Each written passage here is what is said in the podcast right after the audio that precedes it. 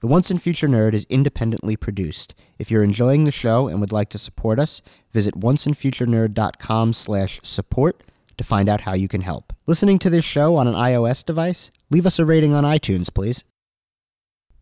Sir Brennan, do you know of any person of procreative age with a claim to the high throne? In the great hall of the Elven High Council, deep within the White Forest, every eye in the room was fixed on Sir Brennan Williamson. The fate of Eordan relied on his next word. Would the Th'ar lo-Hyyl intervene on behalf of House Guernatal against Ardell Redmore? Or would they stand aside and allow human affairs to progress unimpeded? The law demanded a Guernatal heir.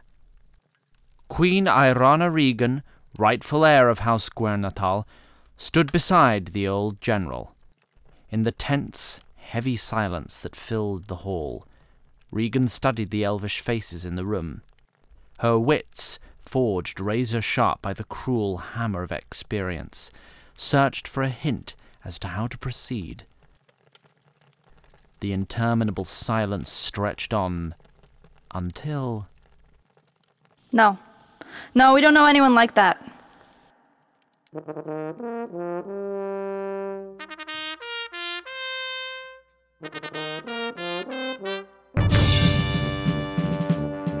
The Once and Future Nerd. Book 1 Princes of Eordan. Chapter 8 Evil Untold.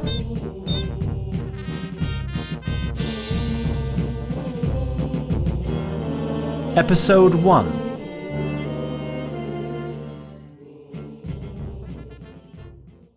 Regan had just turned down any possibility of Elven support for her regency or assistance in dealing with Ardell Redmore.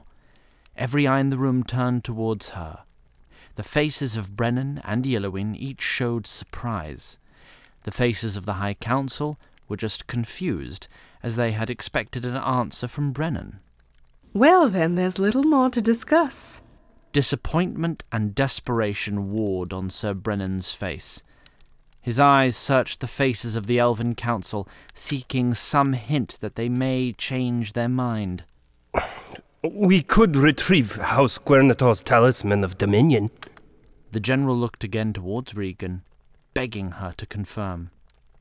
It's far away, but we do know where it is. Were you able to return that to us, it would be greatly appreciated. And what of the High Throne then? Talismans symbolize status, they don't confer it. You know that. Now, Sir Brennan, I wish you honor, glory, and fortune as you avenge your liege. Wait, if I may, Taid, with greatest respect, surely order is best served by putting Traff down sooner rather than later. He'll only gain strength. Well do I know it. Even as we speak, some younger elves, out of ignorance, malice, or madness, crop their hair short and whisper sympathies for the chaotic causes of the orcs. Nothing else sickens me so deeply. To their shame, Yllowyyn and his family, you'll recall, knew of just such a young elf. In fact, she was currently minding Billy, Jen, and Nelson back at home. But that is precisely why the law is so indispensable.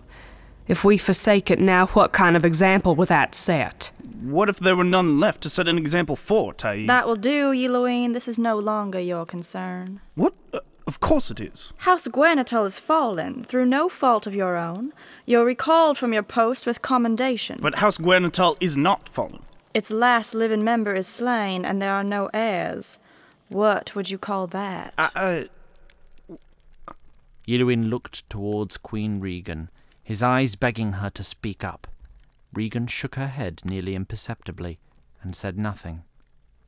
If that's all, then adjourned this gathering of the High Council is. While the High Council was in session, our children from Pennsylvania remained in Yllowyyn's parents' house, minded and entertained by Yllowyyn's sister, Yellowdick. The young elf was playing her harp in the human style. was attempting to play her harp in the human style. What do you think? It's very beautiful. My friends would be so jealous to hear you say that. We all like human music better than elvish music. So much more expressive, don't you think? Uh huh. And it's so beautiful, the way you all scorn sexual gratification. I don't know if we'd scorn it. It's not really beautiful. People are super mean about it, actually. Hey, if your parents are all so gung ho about sex, how come there aren't a lot more elves around? Egg bearing elves can ovulate or not at will. That's kind of the greatest, actually. Jealous. I think we're plain sick of our parents telling us what's good, what's just, what's beautiful. They say we're naive. I say they're so scared of anything changing they've convinced themselves nothing can be other than it is. I mean, sure, there'd be sacrifices, but I can't understand what in Eordan everyone is so afraid of. At this moment, Yilodiek removed a small silk pouch from her harp case. From within the pouch, she retrieved a handful of clumpy green leaves. She placed most of these leaves into her mouth, and then offered the rest to the group. Anyone want a hit? No thanks. I get tested for the football team. A small touch on the shoulder from Jen reminded Billy of the likelihood of his returning to his football team in the near future. Had anyone asked, a word from Nelson would have invited speculation as to whether any vegetation from Eordan could even be detected by northeast Pennsylvanian drug tests, although nobody asked. Either way, Billy reconsidered. Yeah, okay. Fuck it. They're scared of it because you're harder to control when your mind's been opened. Don't trust anyone over 300. As Billy was reaching into the silk pouch, the door swung open. Billy frantically tossed the pouch back to Yilodiek, who hid it in her harp case as Aeneas stalked into the room. We're leaving. Thank our hosts and gather your things. A short time later, the party was packed and ready to leave. The humans waited outside while Yllowyyn remained to discuss with his parents. The High Council flays its own fingers to spite its hands. Haven't you done enough to humiliate us today, Eloine? In Memlig, Lig can be translated as words, law, or reason, and I think the Memyet have the right of it. Yes, you seem to have become quite fond of their kind.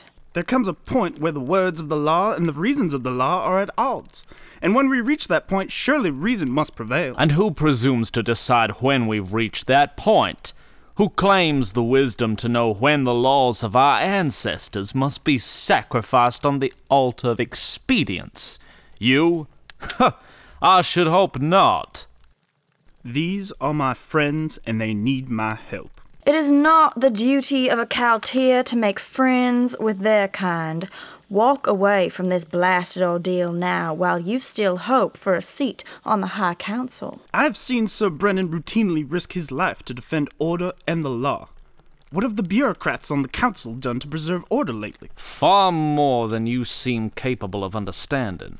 Speak not down to me. I understand more than you think. And far less than you think. You raised me to love the ancestors' laws and Galadin's order above all else, to protect them at any expense. And that's what I do now. I disappoint you. You disappoint me by not seeing that, by not trusting my intentions or the character you instilled in me. It's not your intentions or character we mistrust. You're too young to foresee the consequences of actions, and too childish to be grateful for things as they are. I shall return to you when I have been proven correct, and embrace you with no bitterness. And if that day never comes? I suppose I'll return in shame and hope you can embrace me with no bitterness. You're a damned fool, child. Then you're a damned fool's parents. Until we meet again. Yllowyyn briefly put a hand on each parent's shoulder and then turned and left, making sure to hoist his head high until he was out of sight. As he left, Bart Loyal poured himself a drink. Oh, for nature's sake, with the blasted doors! Anyway, thus our party found themselves trudging down the main road out of the White Forest. All were in poor spirits, but none more so than Yllowyyn. Dude, Weenie, your parents are harsh, man. Not to mention racist. They've only tried to raise me as best they know.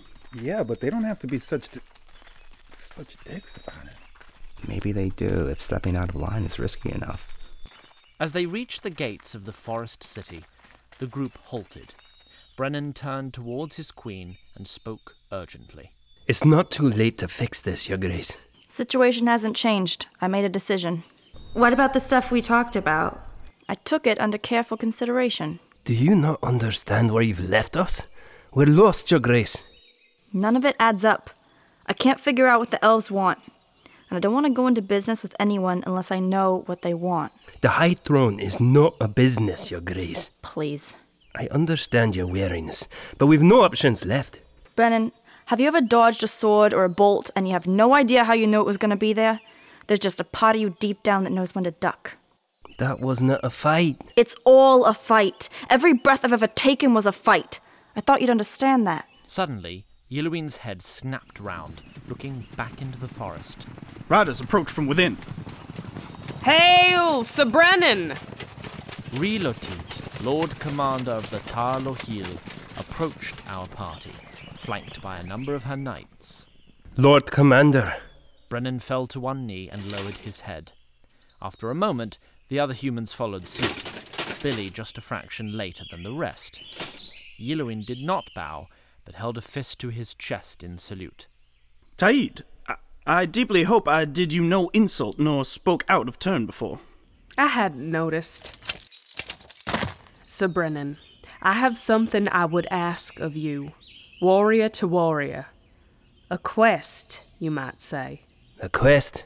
What is it? That's when the party's given some objectives to complete, usually in exchange for some reward. But that's it's not important right now. Indeed. I'm sure you're aware, Sir Brennan, that the Th'ar lo-Hyyl have duties beyond simply protecting the elven realms of Eordan and upholding the White Forest Concordat. They also seek out, protect, and preserve sites and relics of historical importance to the realm. We've recently become aware of a relic of great importance, which we believe resides in an ancient burial mound not far from Freehold. Hmm, I've heard of this place. There are accounts of horrid blasphemies there, albeit of varying reliability. Posterity has a way of exaggerating, but of course there is likely some danger. Either traps of those who built the mound or else bandits who have gotten there first. Wait, but aren't you guys supposed to be like the baddest badasses in the world? Ree gave Billy a long, cold stare. It's a compliment where we're from. Oh, surely. Mounted and on the fields of honorable battle, the Th'ar lo-Hyyl are second to none. But of course, our prowess would be somewhat wasted were we afoot, single file in dark tunnels. Not by much, of course. A knight of the wood is still a knight of the wood. But we were prepared to excavate the whole tomb to minimize the risk. That would be a very costly endeavor. Yes, we know. However, a small fighting force, used to fighting together, and with the right skills. And what makes you think we have the right skills for robbing graves, Taid? Pray let us operate with some level of mutual respect. I see the arms you bear, arms bearer. You've had the moon crest fashion of saber modified to straighten the blade. Commander Reed drew her own saber now, the shimmering pearly white blade, ornamentally carved, curved sharply off in the shape of a half crescent. In a saber, the curved blade maximizes cutting area when swinging crossbody from horseback. To demonstrate, Ree suddenly swung the blade across the front of her body. A fly fell from the sky, cut cleanly in half. With a straightened blade, you lose nearly every advantage that design affords, except close quarters mobility. Vital if you wish to, let's say, covertly retrieve some wares from a burial mound. My thoughts exactly. Glad to see we understand each other. Ree resheathed her sword as Brennan considered the elf's offer. What sort of wares are we to retrieve, Taid? We believe there is a chest which contains a very important document. That is what you shall seek. No one likes a fetch quest. Mind your company. Now, this is very important. Do not attempt to open the chest yourselves. Then how, do, we know, what's in it? Nia and Regan glanced at each other briefly before turning back to Ree for the answer. If our information is correct, the chest will be impossible to mistake for anything else. As I was saying, the document we desire is very old and very fragile. Mere contact with the winds of today may damage it beyond repair. And those who built the chest may have done so in a way that destroys its contents if it is opened improperly. I cannot have you take that risk. So you must bring the chest to me unopened. That should be fine unless one of us has an insatiable curiosity as a tragic character flaw. Uh, that'd be you, Dorkstar. Unopened. Say it back to me if you would. Unopened, Taid. Good. We're all understood. I didn't hear him agree to this transaction. I didn't hear him give you leave to conduct business on his account. Sir Brennan, will you do us this service? Brennan tried to balance the need to maintain his appearance of command with his too keen awareness that the decision truly belonged to his queen. While pretending to consider, he caught a glance at Regan from the corner of his eye. Without a better idea, Regan raised her shoulders briefly before reluctantly nodding in agreement. I would, but how urgent is the need? I only ask because we may need some time to study the maps and decide how our particular skills may best be tactically employed. I don't expect a day or so to do any harm. But to encourage you to timely action, allow me to present some tokens of good faith. At a gesture, three elves came forward from the rear of the group. From their saddlebags, they unslung a number of rolls of golden cloth. They placed these reverently on the ground before Brennan and slowly unrolled the parcels. As they did, a glow rose forth. Kaladin's great mercy. Laying before them on the ground was a veritable armory's worth of gear. Weapons and armor shone in the sunlight. Each piece was a pearly white, yet seemingly reflected the entire rainbow of colors in the bright daylight. I knew we were due for an equipment upgrade. General Brennan was immediately drawn to an enormous battle axe. He stroked the shimmering blade devoutly. This blade is of moon silver. And the handle is white wood. These are sacred. A personal gift from my own armory, Yllowyyn. Will you take yours? I hear you're becoming quite the archer. Too long now you have hewn your shafts from peasant pulp. These are white wood, and fletched with the feathers of mountain eagles so they'll fly further and truer. And the heads are moon silver so they'll pierce deeper. I, I do not deserve such splendorous gifts, Taid. Yikas Timoka Hiliet. For home and honor, Taid.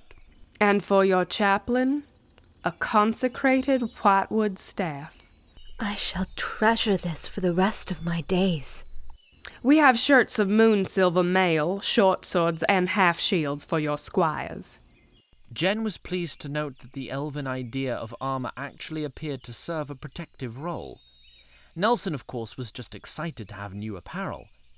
Billy, however. Does it have to be so. glee like? Once again, Ree stared at the boy in confusion. He's asking about all the colors. Moon silver is tougher than steel and lighter than leather. The sheen is just a result of the forging process. Only whitewood burns hot enough to forge moon silver. And only the elves have whitewood. And for you, arms bearer.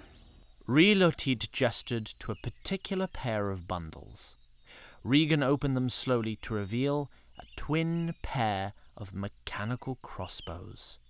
The wood was covered in an intricate array of fine carvings. Those are repeating crossbows. Smaller versions of the ones we carry. More maneuverable in close quarters combat. Ideal for combat in, say, a tomb. The elf procured a bandolier of spare bolts, which Regan joyously strapped across her chest. You'd trust us with these? As I said, a show of good faith. Of course, there will be additional compensation on completion of this quest. How much? Gold is not everything, alms bearer. Sir Brennan, your help would free a great many of my riders to other tasks, and for that we'd be very grateful. I should think we could sort out your little orc problem.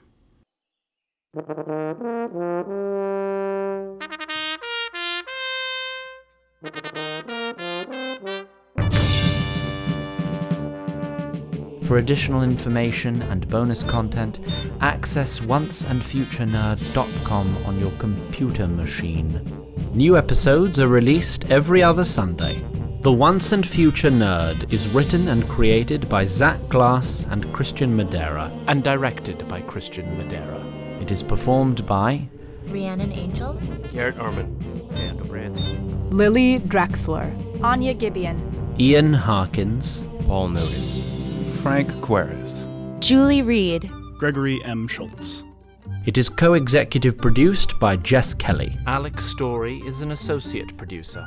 The Once and Future Nerd is recorded by Brian Forbes at the Gallery Recording Studio in Brooklyn, New York, with additional audio engineering by Sam Palumbo. Foley, sound design, and mixing is done by Sandra Ramirez. This episode was edited by Josh Perot. Theme music is composed by Tom Lee.